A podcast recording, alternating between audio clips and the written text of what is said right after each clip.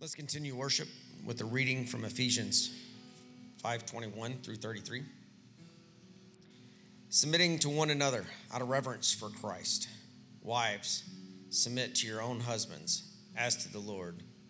For the husband is the head of the wife, even as Christ is the head of the church, his body, and is himself its savior. Now as the church submits to Christ, so also wives should submit in everything to their husbands. Husbands, loved your wives as Christ loved the church and gave himself up for her, that he might sanctify her, having cleansed her by the washing of the water with the word, so that he might present the church to himself in splendor, without spot or wrinkle or any such thing, that she might be holy and without blemish. In the same way, husbands should love their wives as their own bodies. He who loves his wife loves himself. For no one ever hated his own flesh, but nourishes and cherishes it, just as Christ does the church, because we are members of his body.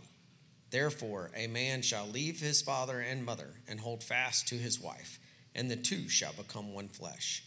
This mystery is profound, and I am saying that it refers to Christ and the church. However, let each one of you love his wife as himself, and let the wife see that she respects her husband. This is the word of God. You may be seated. Oh, there we go. Hey, you clapping for me or for announcements? I'm not sure what's happening there. I'm happy to see you too. Uh, what's up, y'all? Hey, uh, first, thanks for everyone who came out yesterday and helped with the chili cook-off. It was amazing.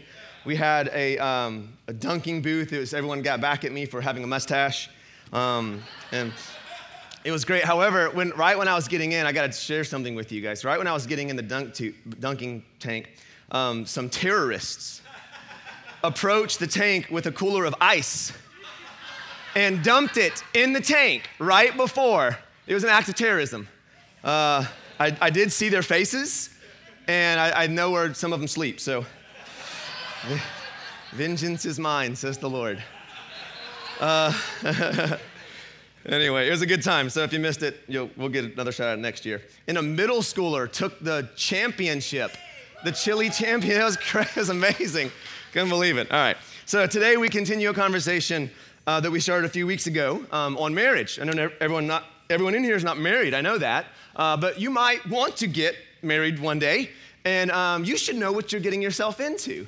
And a lot of us in here are married, of course, and we still don't know what we've gotten ourselves into. So let's, let's figure it out together. Uh, what is it? What's this thing called marriage? Uh, what is God's vision for it? And how is it different than your vision for it? And your experience of it. Um, and I need to say this every week. It seems super clear. If I say anything that sounds smart, remotely smart, I got it from Tim Keller's sermons and books, um, which, by the way, we ordered more of his book, The Meaning of Marriage, in the cafe. Uh, would, if you just want to take this conversation to the next level, grab the book. We only have four copies, though. Um, uh, grab the book and, and read it along as we are going through this topic. It would just take the whole conversation a level up. And if you're married, I'd double dare dog challenge you to read it with your spouse. Last week, sorry, we said the essence of marriage um, is based on promise. Promise, that's it, it's pretty simple, right? Um, it's essentially a covenantal promise between a public, cur- uh, permanent promise uh, of exclusivity, of intimacy, of priority uh, between the sexes. That's how we defined marriage last week. Today, we're just going to explore um, this promise in light of Genesis 2 and Ephesians 5, what we've been sitting with. Um, but if you weren't here last week, let me just give you uh, up to speed, get you up to speed on what we talked about. Um, the idea that marriage is based on a promise, you might think, well, everyone knows that. Um, but actually, it's quite different than how our culture thinks about marriage today. The modern Western approach to marriage is on the basis of individual self fulfillment. That's the modern approach. I get married because you will enhance my life in some way. And what we said last week is this is actually an extremely subjective definition of what it means to be in love. Basically, what it means to be in love is you make me feel good. And that's how the modern Western mind defines marriage. It's based on feelings, it's based on maybe romance or erotic uh, sexual appetites or self wishes. It's, it's the foundation of why we get married in our society. It's not on promise. Could you imagine? This is here. if we put how we actually think about marriage in a marriage vow, it would sound like this I promise that you will always give me sex when I want it. Could you imagine going to a marriage ceremony and hear, I promise that you will always make me feel good? And if you think I'm exaggerating it, just ask yourself when you got married and then discovered the fact that this person couldn't fully fulfill you, did you not think you'd been cheated? Did you not think, wait a second, I, I, I thought you were gonna meet all, I thought you were gonna meet all my needs and I, I thought you were gonna fulfill me as a person, and then get some idea that maybe you you're now justified on your option to get out because you thought they were gonna. That's how we think about marriage today. It's a consumeristic approach, y'all. You treat your spouse like you do Starbucks. They, if you don't serve you the way they want, you're going to go to Dunkin' Donuts. This is how our society thinks about marriage.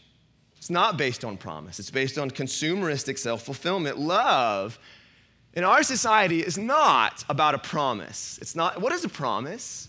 A promise is, I will do. That's a promise. It's not what marriage is based on in our minds. All right? Love, we said last week, is based on what you are willing to sacrifice. We think about marriage on what I'm willing to get, right? And I think we know this intuitively. It's just kind of floating under the uh, surface of our thinking about love. But y'all, love is about what you are willing to give, not get, right? If someone says, I will love you if, that's not love, is it? Each of us would say, well, wait a second. Love is supposed to be this kind of heavenly, unconditional thing. So if someone says, I will love you if you do this, we would push back and say, well, wait a second. I don't, I don't think that's love. And yet, that's how we think about marriage today. So much so that when we get into a marriage and we think this person's gonna always fulfill me, and when they don't, when they're imperfect, when their flaws come out, when their inconsistencies are revealed, when we begin to see their cracks, we think we've made a great mistake. See, that's because you've defined love by your feelings, the feelings you receive, not the actions that you're willing to give, right? Biblically, love is action, first and foremost, not a feeling. This was last week. And this is so huge, I just need to press on it just a little bit more because I know you don't believe me, all right? So, Jesus said, If you love me, you'll feel warm fuzzies for me every day. Jesus said, if you love me, you will have ecstatic, enthusiastic worship experiences. I love those. I'm down. No, he said what? What did he equate love to? Action. He said, If you love me, you will obey my commandments. Jesus seemed to think that there is a direct connection between not necessarily how you always feel. Dude, your feelings are gonna come and go, bro. Your feelings are gonna come and go in the marriage. Uh, newsflash, your feelings are gonna come and go in your walk with God. And if you're resting your life on emotional gratification, can I just tell you, you're doing it on your terms. You're doing relationships on your terms. You're doing God on your terms. You're saying, if you'll fulfill me here, here, and here, then I'll obey. If you will meet this, this, and this need, then I'll love you and we can get married. That's on your terms. Dude, your emotions are gonna come and go, right? And look at, look, all of us, I know we're like, this is guys, this is harsh. Like, listen, every single one of us longs for a love that transcends our, act, our actions. We long for we long for a love that's consistent, don't we?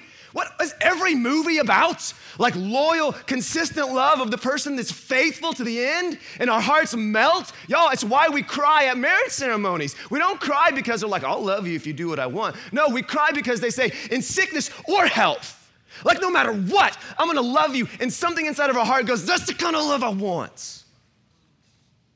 And that's the kind of love that none of us can give. Dude, you probably stood up in front of a lot of people and promised something that you, you had no business promising.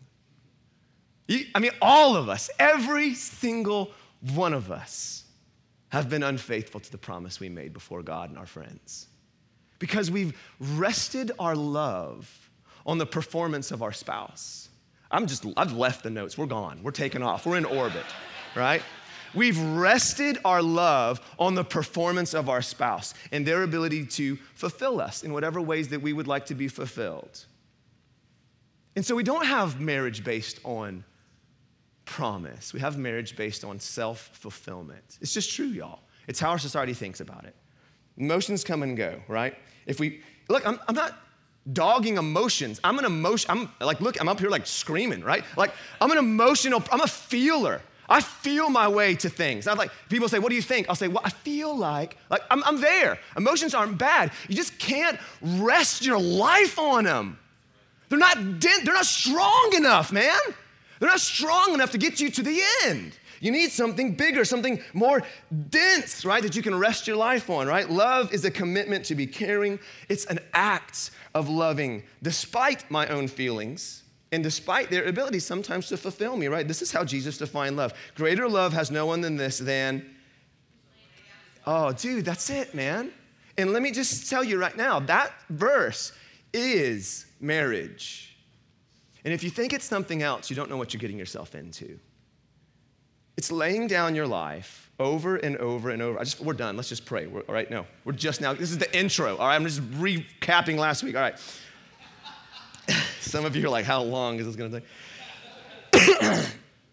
this basis of marriage is backwards, and I know it, y'all. A continual laying down of your life. This is Christian marriage. A continual laying down of your life. And let me tell you something it's the only way it works. And we know this is true for our kids. We have a different category for how we love our kids. We lay down our life for them over and over and over again. We make deep, ridiculous sacrifices for our kids over and over again, right? There's nothing erotic about that, right? It's not, not even a motive. We're just laying our life down for our kids. Why? Because we love them. And we understand that self sacrifice is required for love in that category. We just don't, we just dismiss it from, um, from the marriage category because we think, well, marriage is all about my, my fulfillment my being my needs being met right? And listen uh, self-sacrifice is love. That's love. And every movie will tell you the same thing. It's not just from the bible. It's in the it's in the dreams of humanity Every movie is getting across someone who sacrifices themselves for, for the world or a group of people or another individual, and our hearts melt, right? Because that's the essence of love. But this is how it works in relate. Let me tell you how it really works in the real world, okay? So there was like ideal, heavenly, sounds great. We all love for that kind of. Okay, here's how it really works in marriage. You have these two young, naive people come together with certain expectations, and they get married. And after the honeymoon phase is over, for some people it's three years, for some people it's three weeks, right? They begin to see cracks in the other person. And as I joked last week, it was an assault to me. What? You're not perfect, right? So when they begin to see these cracks, the man thinks, well, she's not being the wife that I'd like her to be, or that she ought to be, or that I thought she was gonna be. You know what? So I'm gonna take my foot off the gas as well. I'm not gonna give more than her. I'm not a dummy. So the trash is not going to get taken out. My wife just giggled. well, whatever, whatever the role, whatever the expectation is you as a husband are supposed to do. I'm supposed to take the trash out, whatever. Okay, fine. And then she notices that the trash is billowing out of the trash can. There's trash on the ground, and she thinks, oh, so he thinks he can slide in cruise control? All right? Let's see how long he can go without a clean bathroom. Turns out indefinitely, right? Right? He doesn't care at all. Dude could care less, right? Like his bathroom was a terrarium in college, right? Like its own like ecosystem, right? All right, so she's like, well, re-strategize. How about no sexy time? That'll get my point across which of course goes over super well, right? To which he replies, stay with me, in his mind, of course, let's clarify, none of this is verbalized, right? okay, so to which he replies, in his mind, I can meet my sexual needs in other ways. And into dysfunction and sin in a house with rats we go. And what was meant to be glorious and brilliant now has become destructive and debilitating. Why? Basically, one word you're self centered. And you put your needs and desires above everyone else's. Every relational conflict is, is result almost of self centeredness, either your self centeredness or someone else's self centeredness, in which you say, My needs, my pain, my desires are more important than yours. In that scenario that I just gave you, the cost benefit analysis wasn't making sense. I'm giving too much and she's giving too little. And the modern mind fails to see something really essential about the connection between emotions and actions. Emotions and feelings follow actions. We've reversed it. We think emotions need to come first and then I'll act on the based on the way I feel. And I'm telling you, you got it backwards. If you don't feel loving, let me suggest something to you. Act loving and see if feelings don't follow. We reversed it. We, we wait for emotions to motivate actions instead of acting first and saying maybe feelings will come, maybe they won't. But that's not the point. The point's the promise, you see. In, it's, it's relationships on our terms. Pay me up front with emotional affirmation or sexual gratification or dish duty or whatever, and then I'll act loving. But that idea, in which all of us have been there for married, don't smirk at me, you've been there, all right? That scenario creates what I just described. It creates hostility. It creates, I'm not for you, I'm against you. In fact, I'm really for myself, right? That thinking of I'm not gonna give any more than she gives creates a hostile environment every single time. Biblically, the idea is that two people come together promising to put the other first in action, not in emotion, guys. I love emotions. They're just not strong enough to sustain you or your marriage, okay? So when that spouse is not meeting our expectations, spoken or unspoken, biblically, you still act loving. You give them the benefit of the doubts. You maintain the course of loyal love, right? We act loving still. And then, if they have the Spirit of the Lord, which is assumed in Christian marriage, that you're baptized in His Spirit, they notice and they say, Wow, I, I didn't deserve you acting loving after I was such a jerk. And you know what? I've probably let you down and I'm sorry. And you know what just happened? You know what happened in that? Let me just, that was, that was humility and self sacrifice. And let me tell you something. Cosmically, those are the only two things that restore broken relationships. Test my words and see if I'm wrong. Humility and self sacrifice is a cosmic reality. And it is the only thing that restores relationship between man and woman and between man and God. And most of the time, it's not yours. It's someone else who acts first. Because we're, t- did you get it, Rusty? Because we're, we're too, we're too pig-headed to humble ourselves. Oftentimes, it's someone else. It's an outside source. Maybe it's the other spouse. Maybe it's God himself who reveals himself to you as one who humbled himself and sacrificed himself for you. It's the only way that we can mend relationships. And, and this is even what it means in Ephesians 5, what we read submit to one another out of reverence for Christ, right? And when that happens, when mutual submission, when mutual humility, when mutual self sacrifice happens, love wins and it breaks the cycle of destruction. One person can have a bad day or a bad month or a bad year and the other person maintains a course of loyal love and says, I will humble myself and sacrifice myself. I'm telling you the ideal, okay? I'm telling you what God has in mind for this relationship. Do you know why He had this in mind for your relationship? Because it's how He's acted towards us. And, and the secret of marriage, what we're not getting into today, is that everything we're talking about in this relationship is an echo of another relationship, of Christ's relationship with the church. Did you notice it in Ephesians 5? There's this weird blending of man and what is he talking about man and woman? Is he talking about jesus and the church? Did you catch it? We ha- we're not even getting into it yet right? And we're nowhere near what headship means. I'll fall on that grenade later right? But i'll give you a teaser. I'll give you a teaser. It means the person who humbles themselves first like jesus did who humbled himself and became obedient to death even death on a cross. See?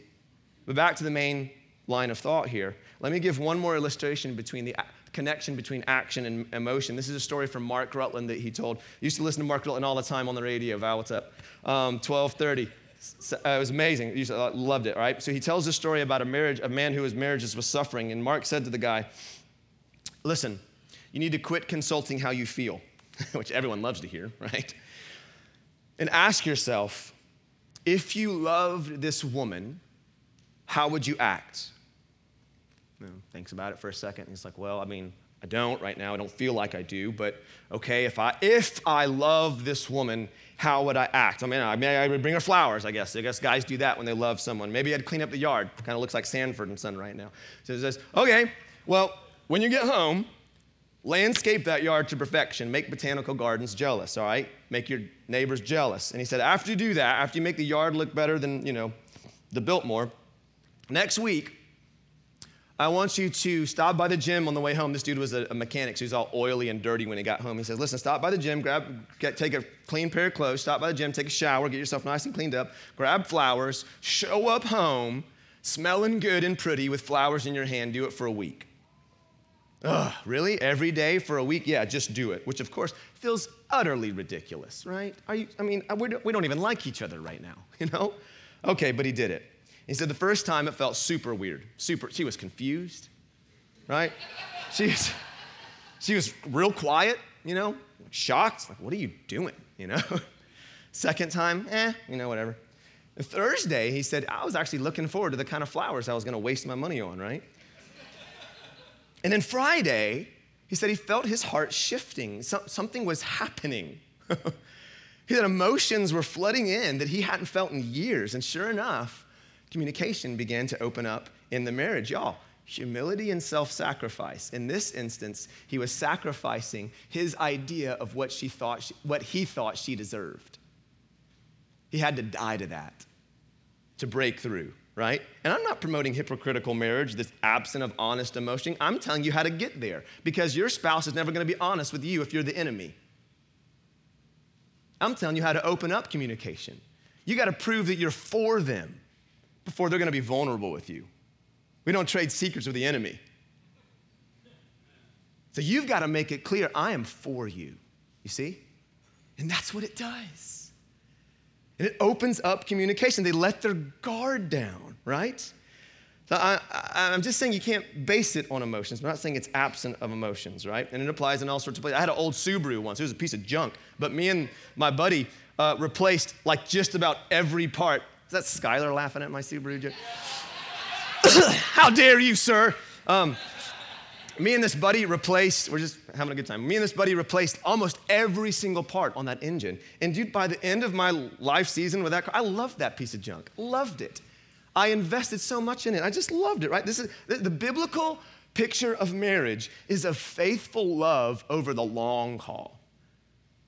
You can't, now what I just said, you can't just translate that as faithful emotions over the long haul. Doesn't even make sense. It's like promising to have a headache. faithful love. And the more you rely on emotions, the less and less you'll get out of it. But the more you commit in action, the payoff's exponential. Faithful love, stay love. So that was last week. Today, we sit with exclusivity, intimacy, and priority. What does that mean in marriage, right? We read, Therefore, a man shall leave his father and mother and hold fast to his wife, and they will become one flesh. Now, let's just think about this. In antiquity, uh, the idea of leaving a father and mother today, well, let's say today, the idea of leaving a father and mother is not shocking to us. Like, we're like, yes, we're fine, we're gonna leave. In the ancient world, it was much more difficult, this idea, right? And in fact, often in the ancient world, they just added on to mom and dad's house, right? They just made the estate bigger, right? Even today, almost every other culture understands the deep obligation children have to their parents, way more than Western culture right? Almost every other society understands this commitment that children have to parents. So the idea of leaving the parents in the ancient text of the Bible was very countercultural, right? And it elevated, y'all, it elevated the husband and wife relationship to a place of priority, even above parent child relationship. Parent child relationship is huge. I created you. I basically own you, right? And what the Bible is saying is uh, no, it's husband and wife that's it's elevated to the most important relationship in the cosmos, right? To put it simply, uh, in the garden, we have a husband and wife, not a parent and a child.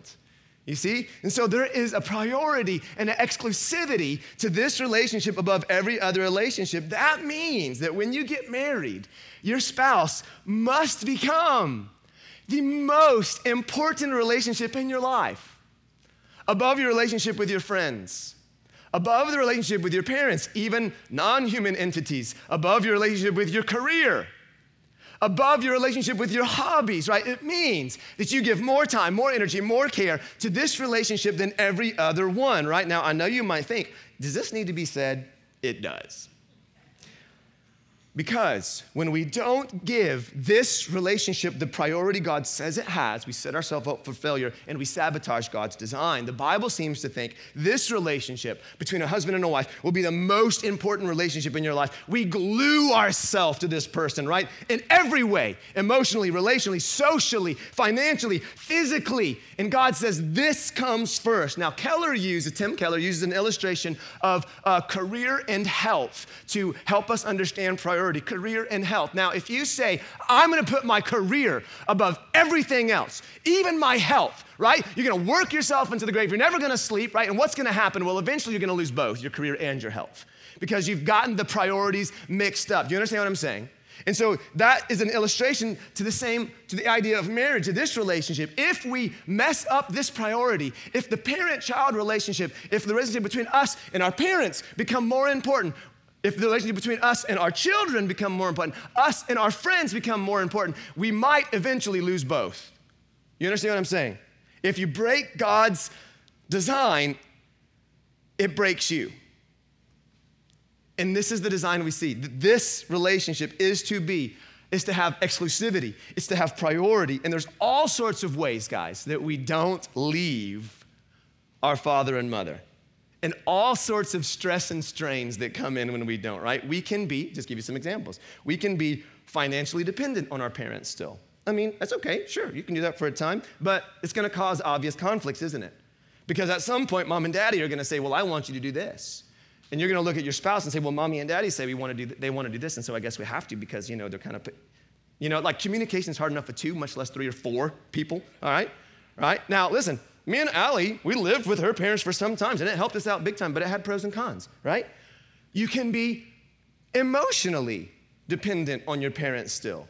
Listen, if you get more love and affirmation and comfort and feel you are more understood by your parents than your spouse, your marriage is in trouble. And of course, your spouse is never going to be fu- uh, fully honest with you if they're afraid that you're going to go tell mommy and daddy afterward right? Uh, leaving and cleaving means that this person is, is the one now. They're the one, right? And if there's someone else that you confide in more, stay with me, y'all. I know this is difficult. If there is someone else that you can confide in more, if there are things that you can't tell your spouse, they wouldn't understand. It means you have secrets. And that means you're not naked and unashamed. Maybe you're being naked physically, but you're not being naked emotionally. You're not giving them the priority that you said you would. And if there's someone else that you can divulge the emotions of your heart more freely with, you're being emotionally naked with that person and physically naked with your spouse. And these two things are not to be separated biblically, if you're not willing to give yourself emotionally, financially, socially, in all ways to be vulnerable to that person, then you don't have the right to be vulnerable naked with them. You understand what I'm saying, right? If your spouse is not your best friend, your marriage is in trouble. If there's someone else that you're getting more emotional affirmation, someone else that you feel they really get me, you can really open up to them. And it doesn't matter if your parents or another friend or even your kids, your marriage is in trouble. Listen, I'm not saying that you and your spouse have to have all the same hobbies, right? You got to talk on the phone 24 7. That sounds exhausting, right? You have to like always wear matching outfits or whatever. Okay, I'm saying they become your emotional bedrock the one in whom you confide, the one who knows you better than anyone else, the one who understands you, sometimes even better than yourself, right? And if you have another friend that you get more emotional comfort from, that you can be more honest with, especially if that person is of the opposite sex, your marriage is in deep trouble. You need to wake up because number one, your marriage, uh, in your marriage, it's possible, like I said, that you're getting naked physically, but not emotionally, right? Which means someone's being used. But number two, if the person you trust most and you confide in most, open up to most, is not your spouse, but someone who's of the opposite sex, man, you're sharing your bed with your spouse, but you're sharing your heart with that person. And that's a recipe for disaster. And you know what I'm saying is true.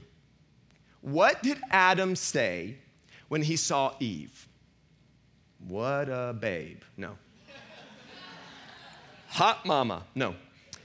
He said, This at last, at last, is bone of my bone, flesh of my flesh. What is he saying? He's saying, She is my other part. Or rather, in her, I find myself. Bone of my bone, flesh of my flesh. We're the same, and yet not the same, right? She, in many very real ways, which we're going to talk about more later, completes me like a puzzle piece. We're not the same, and yet we are the same. There is, what, what am I trying to say? Between, across the sexes, between man and woman, there is a completion factor that happens in relationships that does not happen in same sex relationships because across genders, we have the other, capital O, looking at us and saying, I understand you. And that's very, very different than someone of the same sex looking at us and say, I understand you. When a person of the opposite sex looks at you and extends compassion and emotional support and says, I understand you to the depths, it's dramatically different than the same sex, right? And if you're married, and if your best friend is someone of the opposite sex, your marriage is in danger and you better look out, right? Now, I'm not saying you can't have friends. I'm not saying you can't, you know, I'm just saying you can't be naked and unashamed with them. You gotta be naked. You see what I'm saying? All right. So, and it's true through all relationships, not just parent child, not just uh, friendships, right? In fact, it's true, very, very true, tr- uh, uh, dramatic, uh, what's the word? Tragically true um, in many uh, parent to child relationship. This is a bad one for us. Um, for many people, their relationship with their kids becomes the priority in their life and they neglect the relationship with their spouse. Thus, it's common sense, y'all, that many marriages fall apart when they become empty nesters because they have made another relationship the priority, not the husband, spouse, the child. Listen, listen. You have your, I'm told, you have your kids for a season. now, doesn't feel like that for me, but I'm told by others they eventually leave. Right? Don't believe it, someone said. Someone said, don't believe it. Uh, listen, listen. Ephesians 6 says, raise them up. That means get rid of them. All right? It, it means, it means make them not need you anymore. Right? Uh, listen, the mother love, mother love instinct can grow out of bounds, right? To where the parent begins to need the child for emotional stability and support. And sometimes marriages can be so bad that parents turn their kids into surrogate spouses. And they begin to get more love and more affections from their kids and their spouse. If you, as the parent, receive more love and comfort from your child, um, experts say this is a recipe for child abuse. Child abuse often happens when parent has placed the child at the center of their affirmation and va- emotional value. They've placed the center of that on their child, and the child has become a surrogate spouse. And then when their kids can't give them the love and affections that they desperately needed, often results in child abuse. Right now, I don't know if you've ever read The Great Divorce by C.S. Lewis. In The Great Divorce, there's one lady, it's, a, it's an amazing story. It's these people coming to the doorstep of heaven and refusing to go in uh, by their own volition. And this one woman gets to the doorstep of heaven and because her, her son is in heaven. But when she gets there, she is told that she cannot own her son anymore.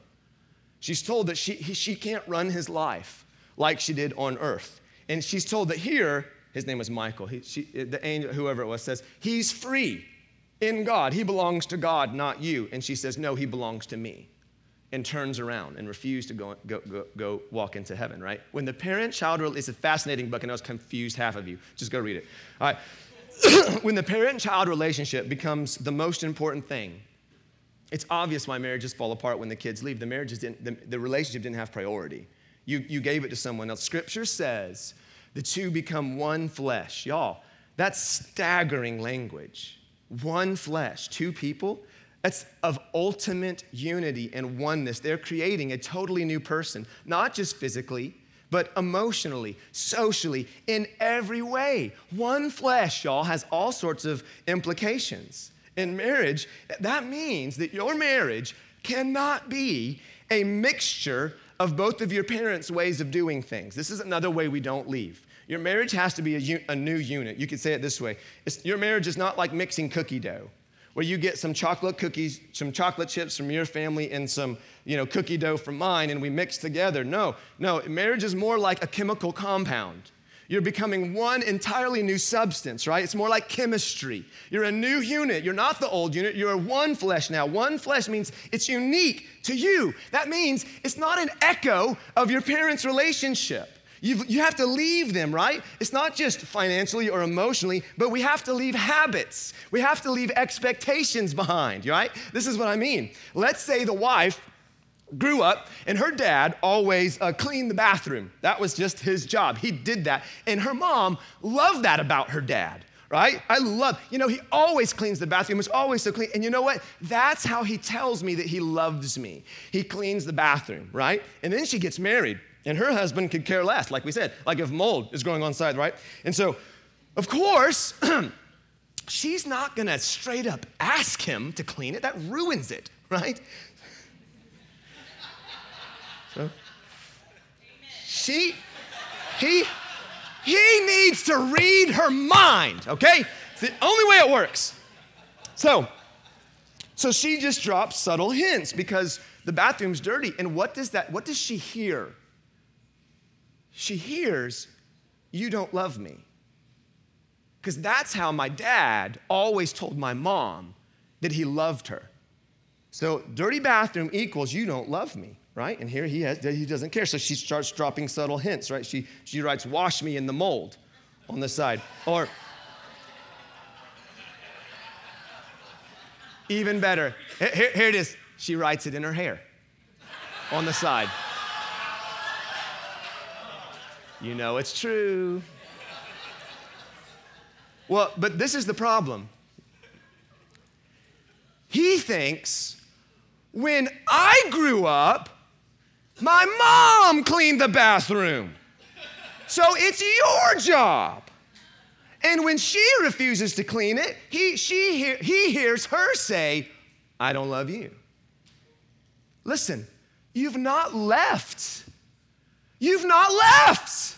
You gotta leave. You're a new unit, and you have to come to consensus with one another.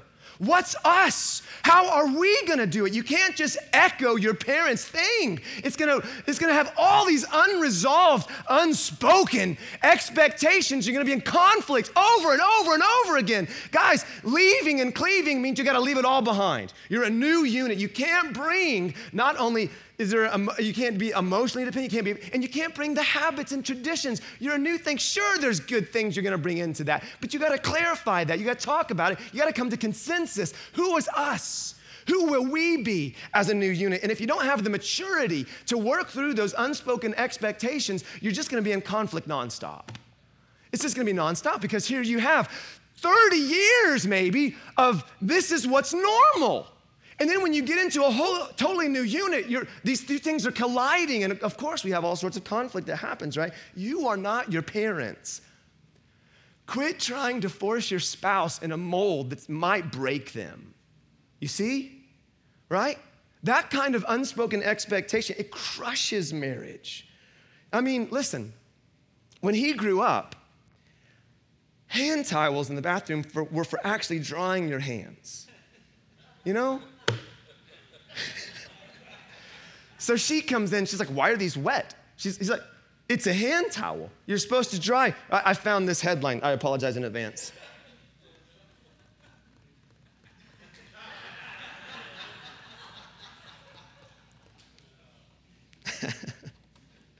Maybe you grew up and it was always mom's job to change the diapers. You know that one?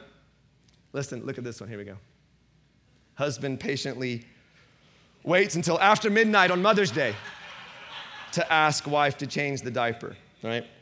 Or maybe it was always mom's job to do the dishes. You guys know this one? This is hilarious. Man receives coveted husband of the year award after running a little bit of water over the dish he used, right? It's funny until you're in the joke and you realize you're being a lazy jerk and trying to coast on stereotypical chauvinistic gender roles, right? Marriage means you're an entirely new unit.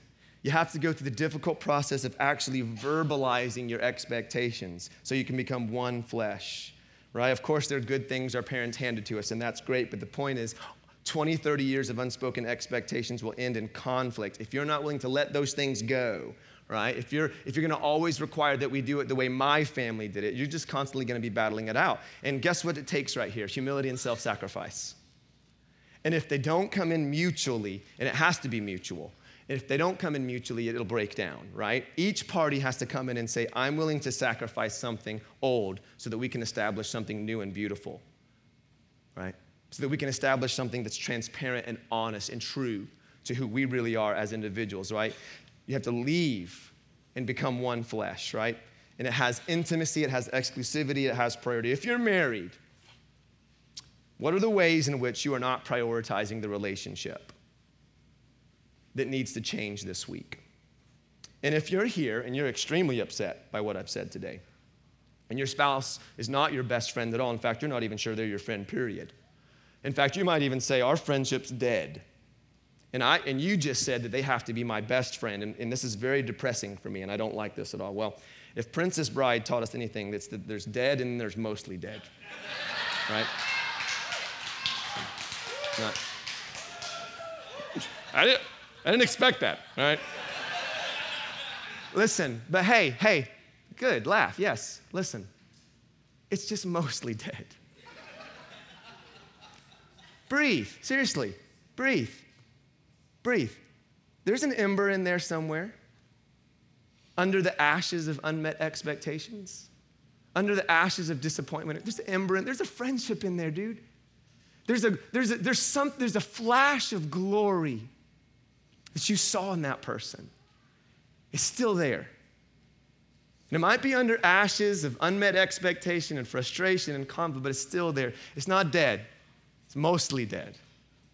And if you can find that flash of glory, you can begin to walk forward, man. And no matter where you're at in your marriage, I just want to tell this to you it is humility and self sacrifice that's going to get you to the next step.